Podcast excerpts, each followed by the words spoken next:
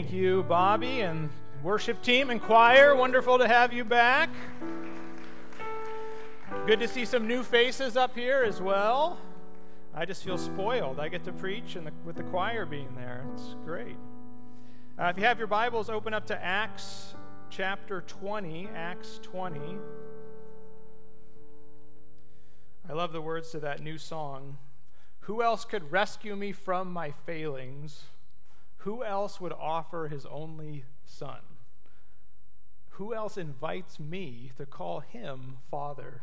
Only a holy God.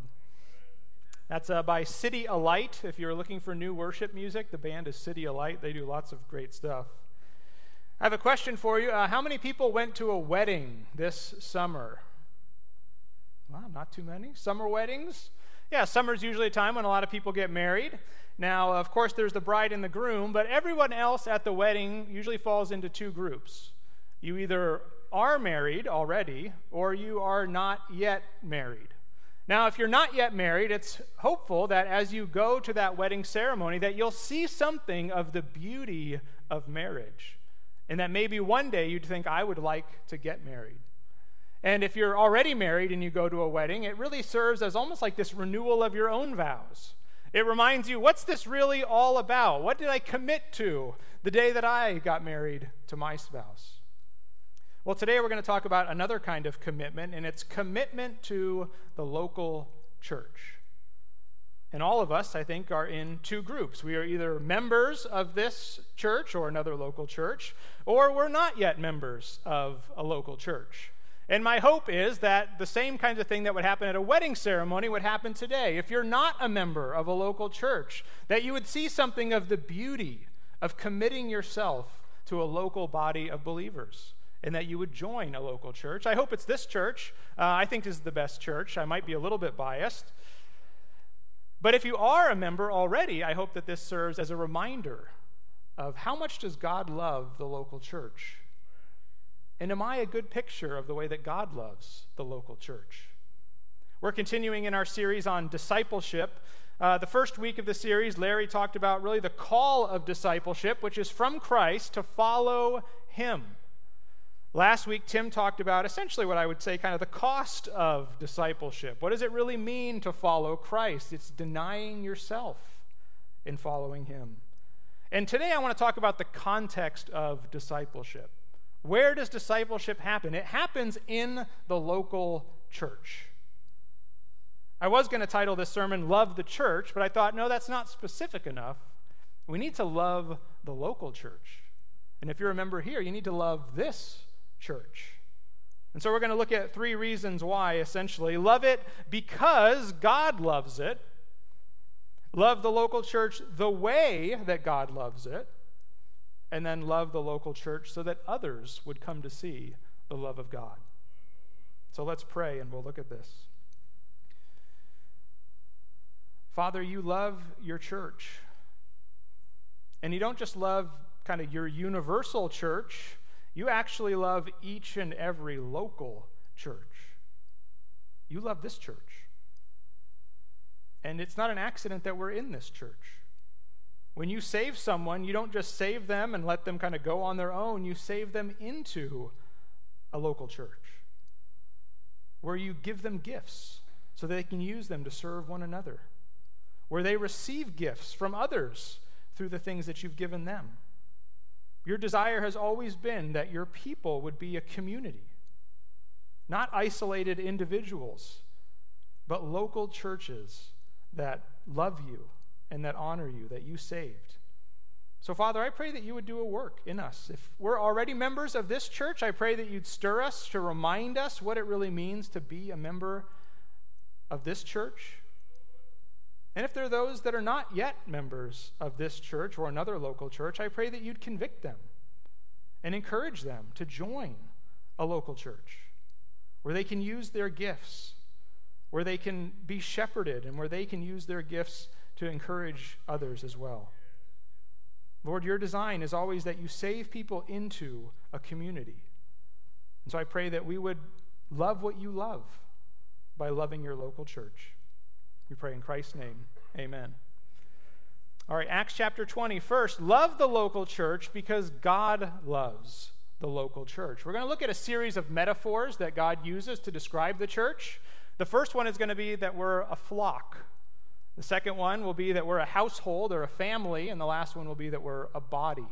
So, Acts chapter 20, Paul's talking to some elders of a church in Ephesians. He's telling them that he's not going to see them again, and he's charging them to continue the work that God has entrusted to them. So, look what he tells them in verse 28, Acts chapter 20. Pay careful attention to yourselves and to all the flock in which the Holy Spirit has made you overseers, to care for the church of God, which he obtained with his own blood. I mean, this verse is all about how precious the church is to God. First, he calls the church a flock at the beginning of verse 28. Whenever I think of a flock, there's always one place I have to go. It's John chapter 10. So if you have your Bible, turn to John chapter 10. We'll be jumping around a little bit today. This is sort of a topical sermon. Uh, so we'll be kind of going to a few different places. But John chapter 10, we're his flock. Christ is our shepherd. Verse 7, John 10. So Jesus again said to them, Truly, truly, I say to you, I am the door of the sheep. All who came before me are thieves and robbers, but the sheep didn't listen to them. I am the door. If anyone enters by me, he will be saved and will go in and out and find pasture. The thief comes only to steal and kill and destroy. But how did, why did Christ come? I came that they may have life and have it abundantly. I am the good shepherd. The good shepherd lays down his life for the sheep. He who is a hired hand and not a shepherd, who doesn't care about the sheep, he sees the wolf coming. What does he do?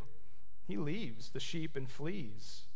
The wolf snatches them and scatters them. Why does he flee? He flees because he's a hired hand and he cares nothing for the sheep. But not so with Christ. I am the good shepherd. I know my own, and my own know me, just as the Father knows me, and I know the Father, and I lay down my life for the sheep. We're his flock that he laid down his life for. And it's incredible to think about that in light of who God is and in light of who we are. Go to Isaiah chapter 40. There's a few verses of mine that are just favorites, so if I can ever find a way to shoehorn them into a sermon, I will. Isaiah 40 is one of those places. Just to think about how amazing is it that he would rescue us.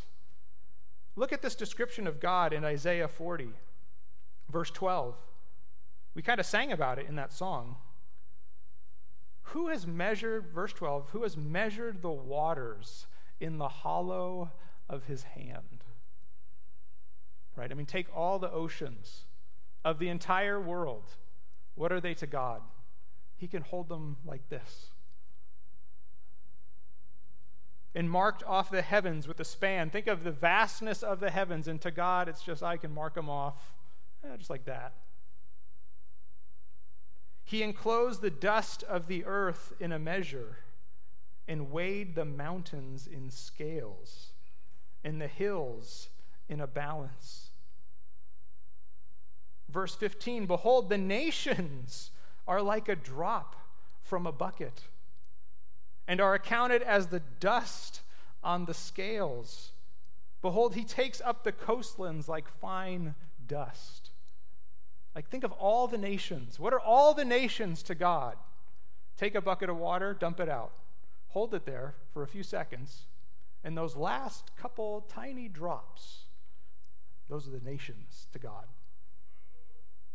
They're like dust on the scales. Like after you take everything off the scale and there's still that dust, it's not heavy enough to even move the scale. Those are the nations to our God.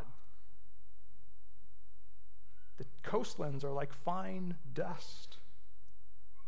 Verse 17 all the nations, so they were dust, right? Now in verse 17, all the nations are as nothing before him. They are accounted by him as less than nothing and emptiness. They're nothing. I mean, how great is our God that all the nations are like dust? They're less than nothing. So, what does that make us?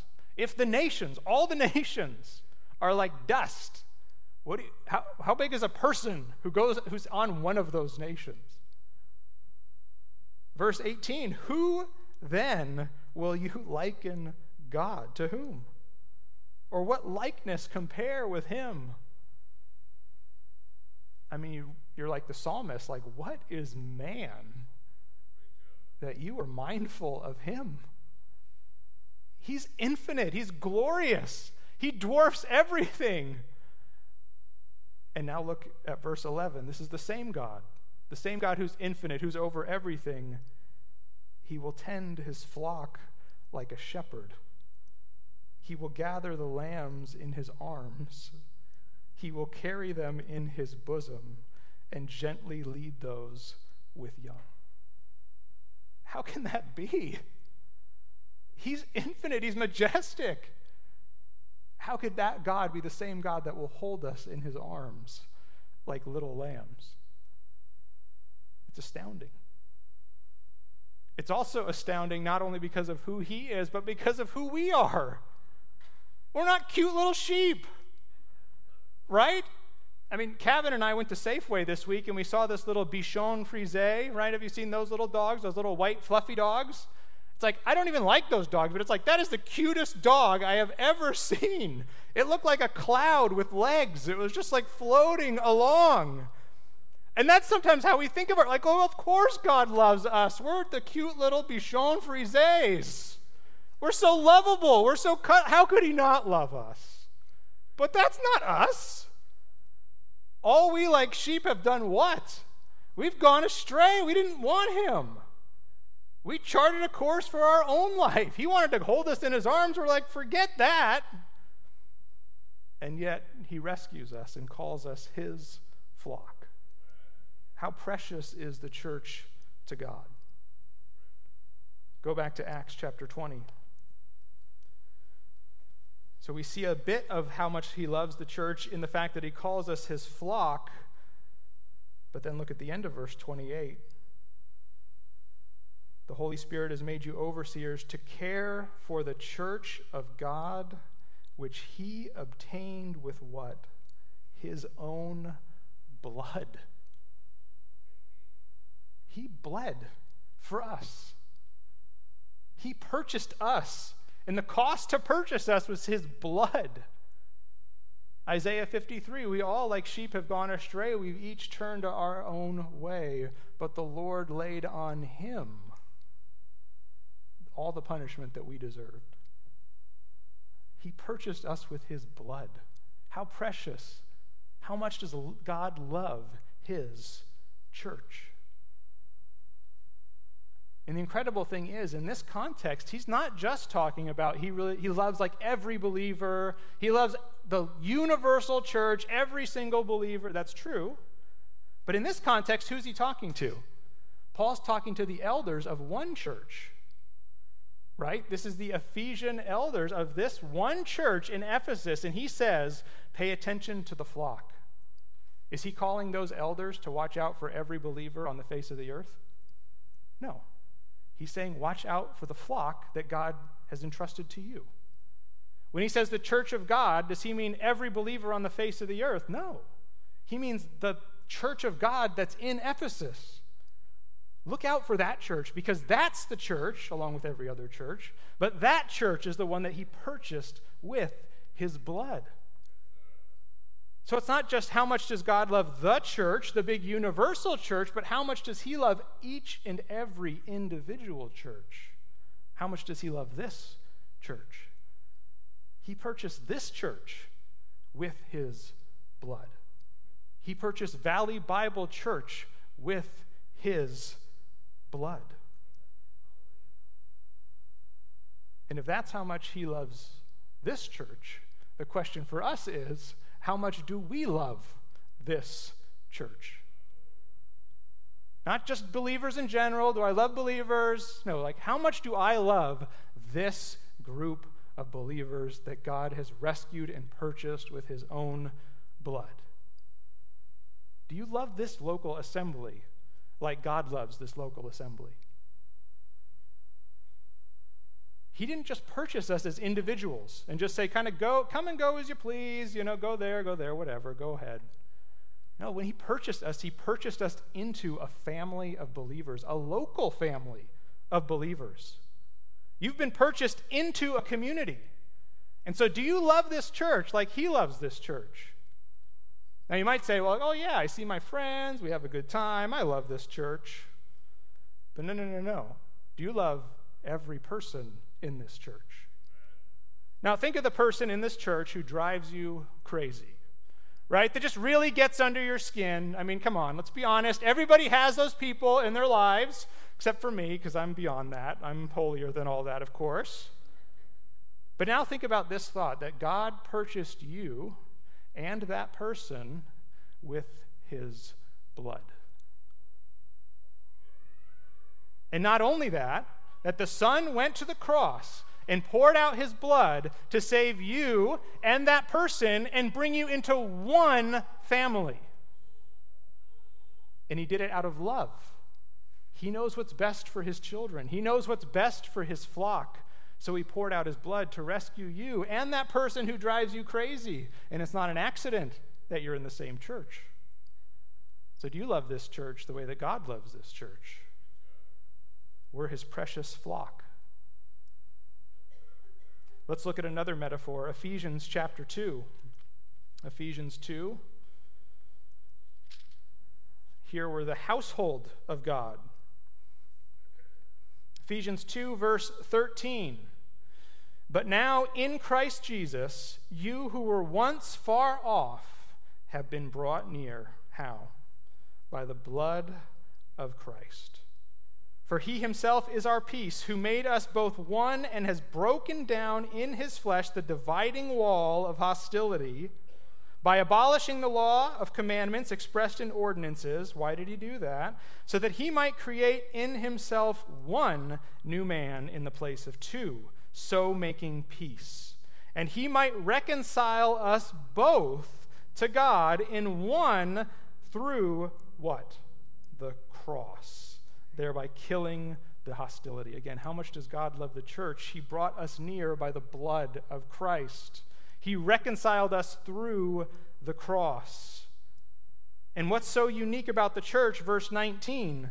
So then you are no longer strangers and aliens, but you are fellow citizens with the saints and members of the household of God, built on the foundation of the apostles and prophets, Christ Jesus himself being the cornerstone, in whom the whole structure being joined together grows into a holy temple in the Lord.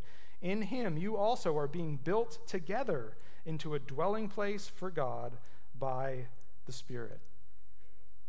Now, there's a lot going on there, but what's Paul saying? Paul is saying that one of the things that God wanted to do, intentionally did, when he established his church, was he took two groups of people, the Jews and the Gentiles, that wanted nothing to do with each other, and he brought them into one family. He wanted them to be unified. That the blood of Christ was going to break down every dividing wall that exists between humanity on an earthly level, and he was going to abolish them all and bring together one people in one body. I don't know if you've experienced this, I'm sure you have, but as you go and visit other churches, sometimes you see things like, oh, well, there's the black church, there's the white church, oh, there's an Asian church over here. And my thought is like, why?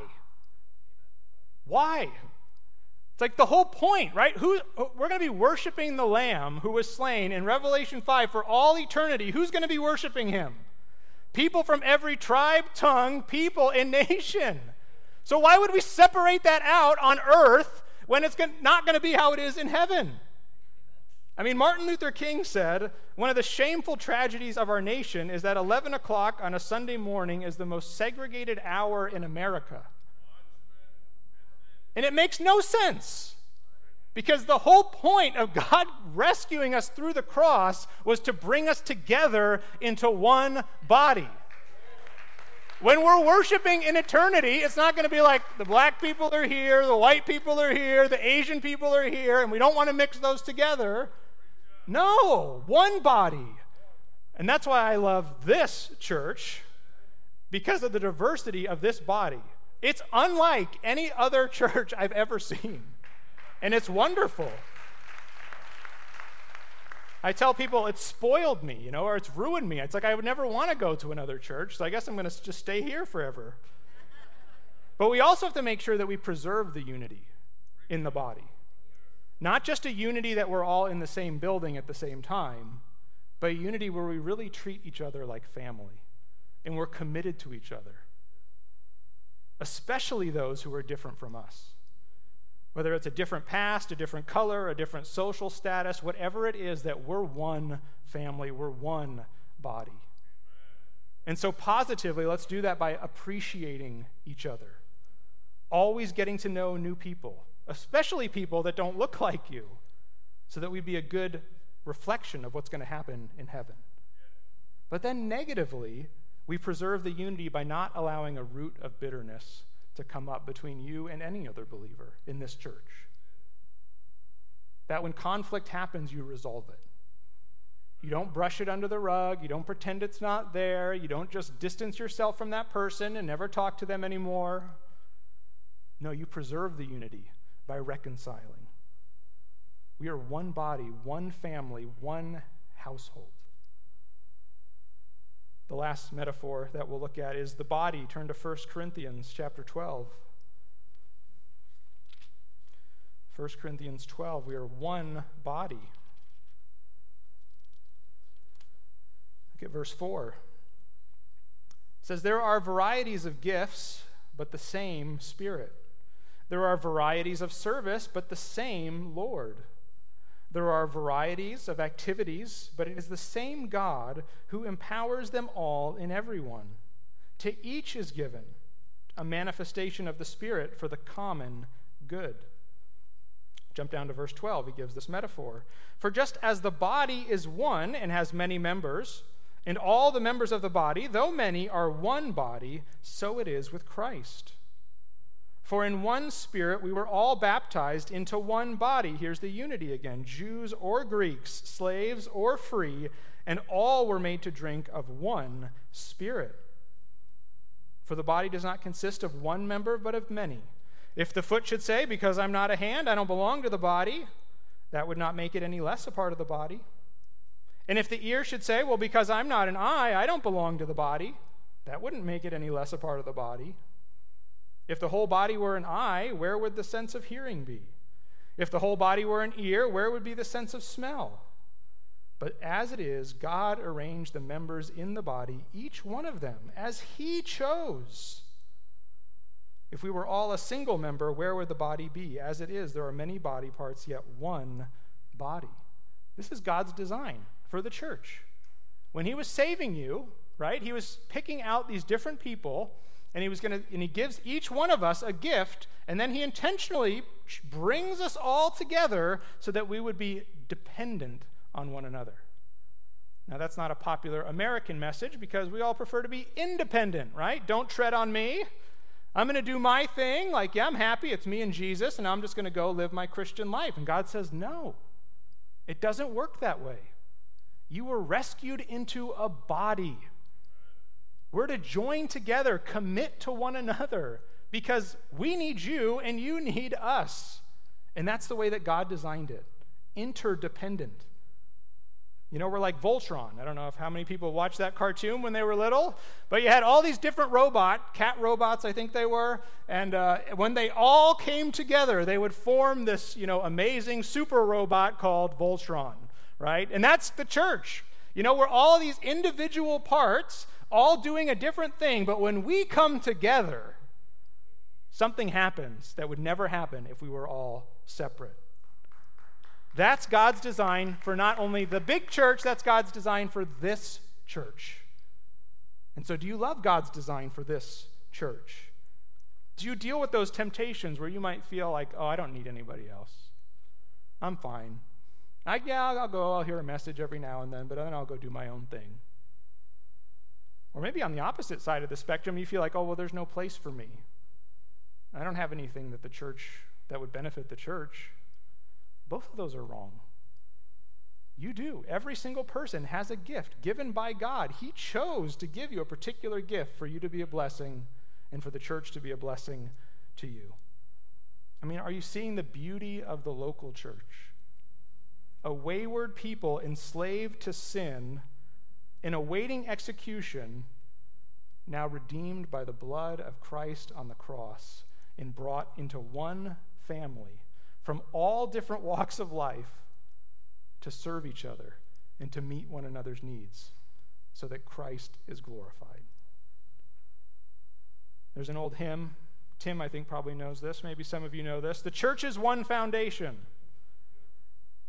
The first verse says this The church's one foundation is Jesus Christ, her Lord. She is his new creation by water and the word. From heaven he came and sought her to be his holy bride. With his own blood he bought her, and for her life he died. That's how much Christ loves this church. Do you love this church? Love this church because God loves this church. Now, secondly, love this church the way that God loves this church. How does God love us? Well, He is committed to us and He's invested in us even when we're imperfect. Think about Revelation 2 and 3. You don't have to turn there. But Revelation 2 and 3, Christ walks among the lampstands. Each of the lampstands there is a church. And so Christ knows every single church. He walks among us. And he knows the condition of this church, right? He tells some churches, oh, you're doing this well, but here you're not doing that super well. So what do you need to do? You need to repent and come back to me. And he does that for every single church. He knows his church. He's committed to his church. He's invested in his church. He didn't just save us and be like, I hope you're okay. I'll see you in heaven. No, he's among us even right now, shepherding us, caring for us. He knows what we need. And he's going to shepherd us. He's committed to us. Turn to Ephesians chapter 4.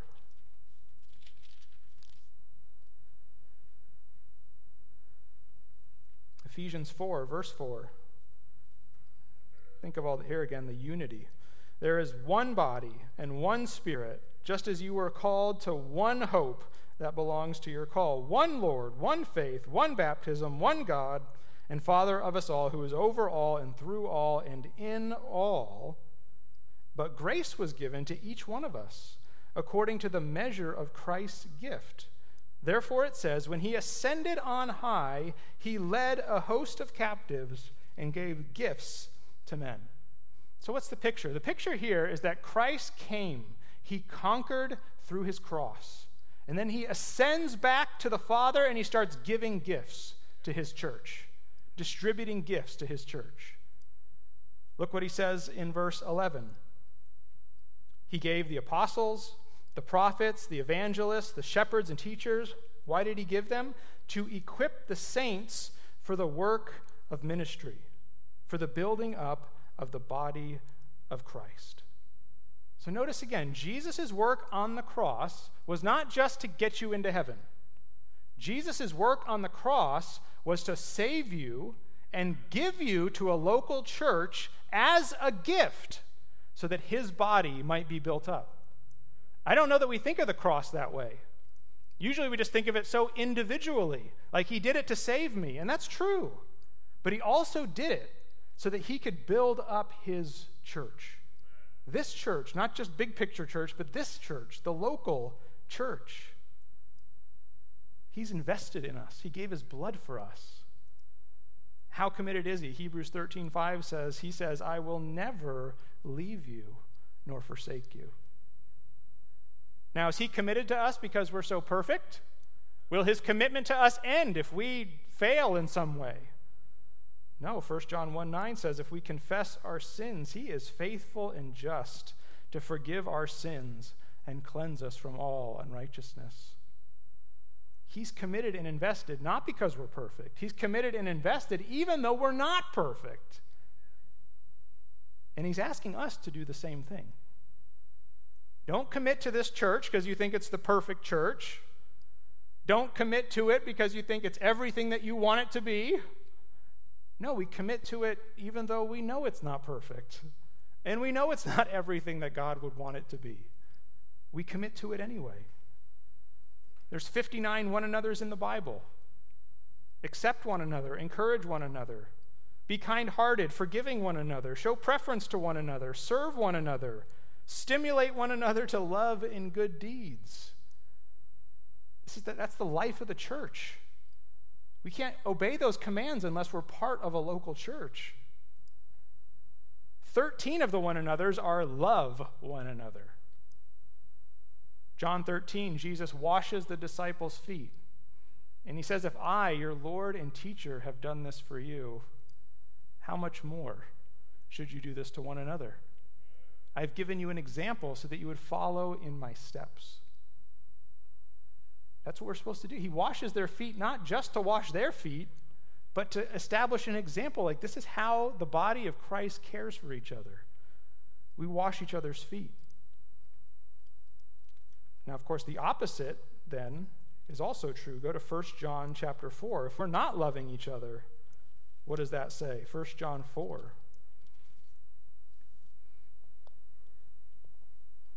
First John 4, verse 19. John does not beat around the bush. He says, We love because he first loved us.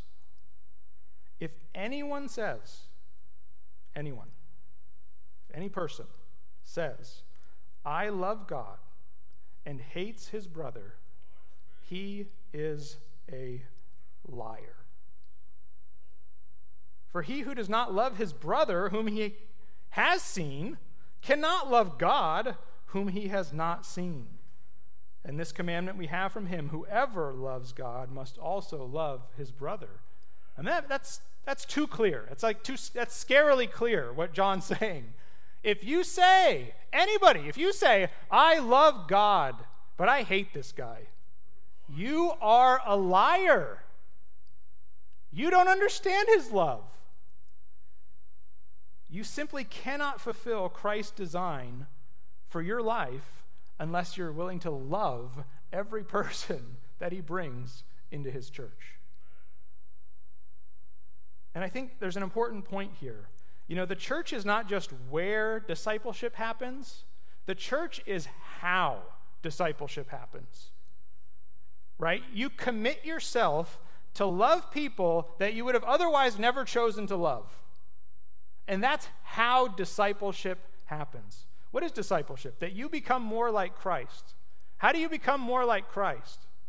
I do miracles. I do all these amazing, cool things. It's like, no, you love people that don't deserve it. That's how you become more like Christ. You will not really grow as a follower of Christ until you commit to love his church. You might grow in knowledge, you might grow in personal disciplines, but you won't grow in Christ like character unless you commit to love imperfect people.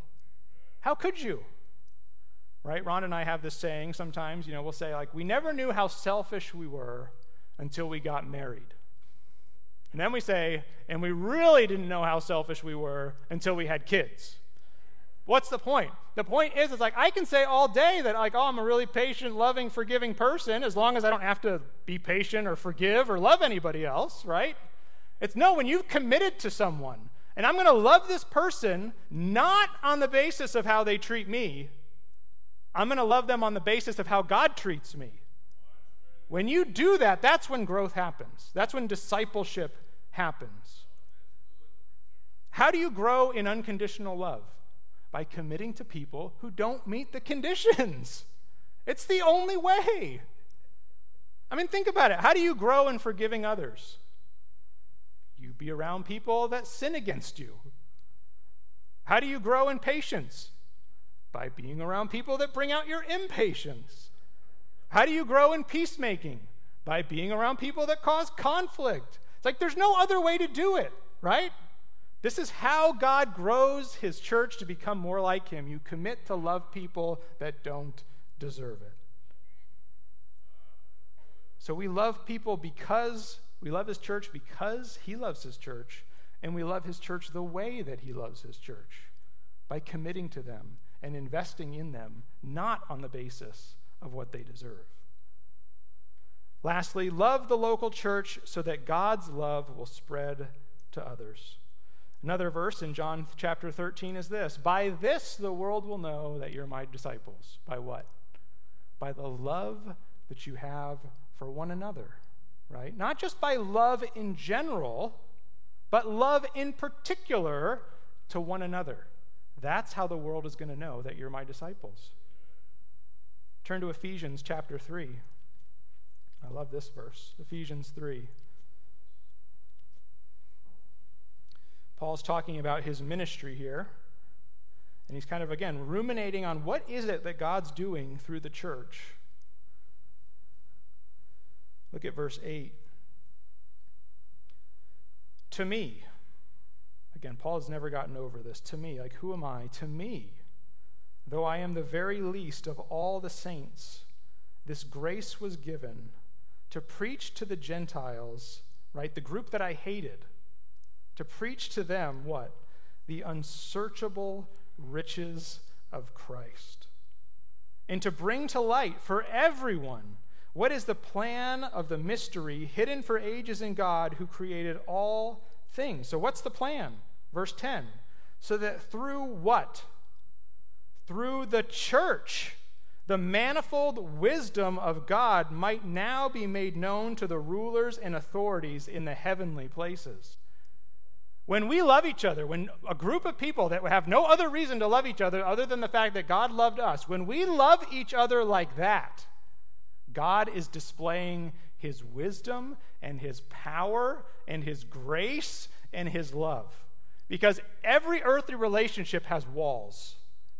It's only Christ that has disarmed all those walls, torn down all those walls, so that people can actually love each other. And it displays the wisdom of God. The wisdom of God is displayed through us to the world. Other people are going to get to see the wisdom of God through how we love each other and care for each other. One last verse, I promise. Matthew chapter 16. I think I promise. Yeah, I think so. Matthew 16. Matthew 16. Again, thinking about that God intends for the church to spread the love of God in the world. Verse 13 Now, when Jesus came into the district of Caesarea Philippi, he asked his disciples, Who do people say that the Son of Man is? And they said, Some say John the Baptist, others say Elijah, others Jeremiah, one of the prophets. He said to them, But who do you say that I am? Simon Peter replied, saying, You are the Christ, the Son of the living God. And Jesus answered him, Blessed are you, Simon Bar Jonah, for flesh and blood has not revealed that to you, but my Father who is in heaven. Now, listen to this. I tell you, you are Peter, and on this rock, which I think is his confession that Jesus is the Christ, on this rock I will build my church, and the gates of hell shall not prevail against it. I mean, think about that. That the church, Jesus says the church is an unstoppable force. Right? What are the gates? The gates of hell. Gates. Do you put a gate in your house? For what reason? To keep people out. And Jesus is saying, hell's going to try to keep you out of all these sort of strongholds that are around the world. And what does Jesus say? The gates of hell will not prevail against my church. The church, my church, is an unstoppable force. Now, notice what he doesn't say. He doesn't say individual Christians are an unstoppable force. If you're an individual rogue Christian, it's like you're easy prey. What does he say? My church that's gathered and committed, and they love me and they love the mission that I'm on, that church is an unstoppable force.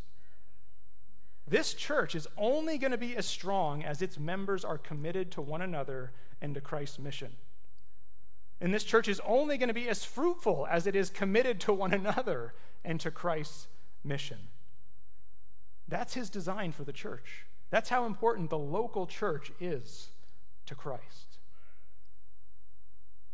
Christopher Ash, an author, says this The ordinary local church is a mixed and motley gathering of strange men and women the ordinary local church, with all its imperfections, weaknesses, oddities, and problems, has within it the seeds of the spiritual and relational blueprint of a broken world remade. That's what God's doing through his church. He's giving people a glimpse in this fallen, broken, hopeless, world, he gives them a glimpse through his church of this is what life could look like. People that love each other, people that forgive each other, people that listen to each other, people that encourage each other, that they resolve differences, and they keep doing it over and over and over again. That's the church. I hope you're beginning to see the beauty of his church. Now, there are challenges to loving the church. Number one challenge to loving the church ourselves, our own hearts. Loving the church involves commitment, and we don't like commitment. Joni Mitchell once sang, We don't need no paper from the city hall to remain tried and true. Right? We think we don't, I don't need a commitment. I'll just love the church. I don't need to sign on the dotted line. I don't need to go to a class. No, sometimes that's exactly what you need to do. You need to sign on the dotted line. I mean, Larry talked about vows. It's like you make a vow, like, I'm going to love this church, not because it's perfect, not because no one's going to hurt my feelings, but because you're committed, Lord, to the local church. I want to be committed to the local church.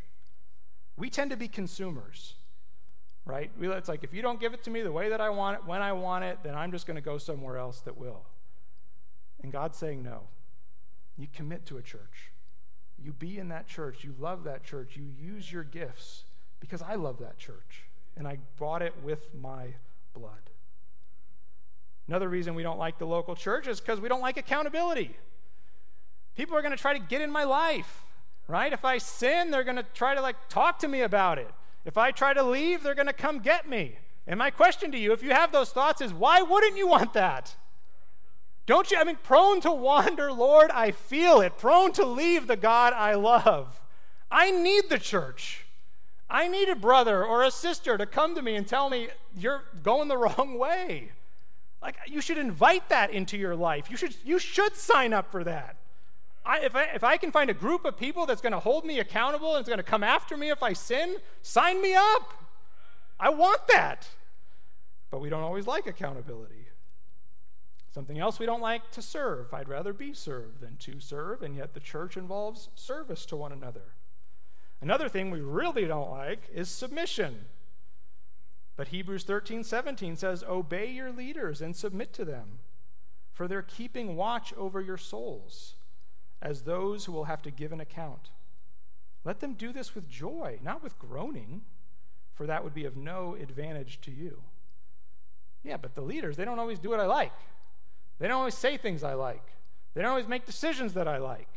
It's like, well, you leave that to the Lord. They're going to give an account to how they shepherded you. But our job is to submit to them. We don't like doing that, so we don't like to sign up to be a church member.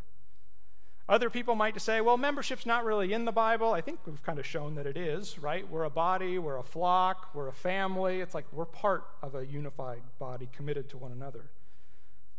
Jesus also tells people in Matthew 18, right? If someone's in sin, what should you do? You should confront them. If they don't listen, what do you do? Tell it to the church.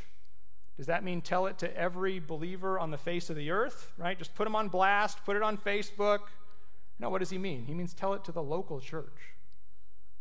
So he, he envisions that there's a group of people that, are con- that constitute the local church. Others might say, well, I'm a drifter, it's just me and Jesus. But as we've seen, Jesus didn't pour out his blood just to save you and get you to heaven as an individual. He saved you into a body. That's the pattern in Acts. They believe they're baptized and they're what? Added to the church. On maybe a more serious note, there are some that say, I was damaged by the church. I was hurt by the church. And that's true. There is a lot of hurt. There's even severe abuse that happens in church physical abuse, emotional abuse, spiritual abuse. That's true, and that does happen. But I think that's a, that is a few people that happens to. A lot of us, though, say, I was hurt by the church, and what do we mean? I was offended. They didn't do what I wanted, so I left. It's like, that's different, right? It reveals that there's another thing that we don't like to our shame, and it's forgiveness and reconciliation and humility. But past hurt, whether it's small or even severe, ultimately is still not an excuse to not commit to a local church. God wants his people in the church. He saved you into the body. And so Love the beauty of the local church. Again, beauty, it doesn't mean perfection. It doesn't mean no hurt feelings. It doesn't mean perfect people and perfect leaders. Sometimes people are going to sin against you. Sometimes you're going to sin against others. Sometimes leaders are going to make mistakes. But the beauty of the local church is that we continue to love each other the way that God loves us forgiveness, reconciliation, encouragement, loving rebuke and confrontation, even at times. Like God, we're committing to love an imperfect people. But in so doing, we're joining God on his mission to bring his love to the ends of the earth. He does it through the church, and it's a mission that's guaranteed to succeed. It's a mission that he's gifted you, in each individual, to be a part of. And so we, may we reflect like Jesus, where he says, My food is to do the will of the one who sent me. God's will is that you would be a member of a local church, serving one another, loving each other, participating in his mission. So, what's the application to this sermon? Well, if you're not a member, we have core values that's starting up this Friday. So, what timing? You can sign up today out in the lobby to sign up for our membership class, our core values class, and I would encourage you to do that. God wants you to be a member of a local church. I hope it's this church. On our website, we describe membership this way it says, As a member, you have a promise not just from our pastors and leaders, but from all other members, that we will love you and care for you. We will build you up in Jesus, speak the truth to you, encourage you, and welcome you in. We will treat you like the brother or sister you are to us in Christ. And if you become a member, what do you commit to? When you become a member, you promise to care for the church by joining in our mission to serve and to give and to build up the body in Christ. So I encourage you, sign up today for those membership classes that are starting this Friday. Another way that you can apply this message is join a small group. All of our small groups are starting up in a week or so, and I would say that that's the perfect way. How am I going to live out the 59 one another's in Scripture? Get in a small group. Be around people that you can encourage, that you can pray for, that you can meet each other's needs. We literally have small groups every day of the week. Uh, so there's no excuse. You can find one. There's mixed groups, men's groups, women's groups. We have two young adult groups. So, young adults, I'd encourage you to go Sunday nights, every other Sunday night. There's a group on the spiritual disciplines. And every Wednesday night, there's a study on the Gospel of John for young adults. I'd encourage you to go. We have that new Sunday school class starting up on September 17th and I'd encourage you to attend that as well. These are all ways that we can love each other, serve together, learn together, and fulfill what Christ has called us to do. Let's pray. Father, we are so privileged to be your people. And I hope that we see that privilege not just that we're looking forward to eternity with you in heaven as an individual, though that's a great blessing but I hope we see the privilege of you saving us into this local body, or maybe another local body. That we get the privilege of just trying to be the smallest example of the kind of love that you've shown us. That we commit to one another, we invest in one another, we forgive each other, we encourage each other. And that it's our delight that we would see it as a privilege to do that. Father, if there are those here that are not members of this church or another church, I pray that you would work in their hearts through your Spirit and cause them to want to join a good church. I pray that they join this church. And for the, those that are members, I pray that you would stir in us again just that desire to want to live this out.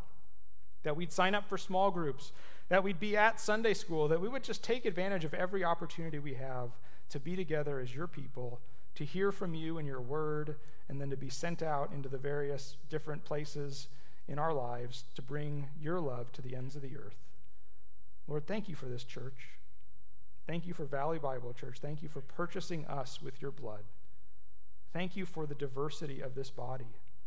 That you really have brought people from every walk of life, that so many of those dividing walls have been torn down in this place, and it's a beautiful thing. Help us preserve that unity and help this church to grow. Not for our sake, not to us, but for yours. Continue to do great things through us, we pray. In Christ's name, amen.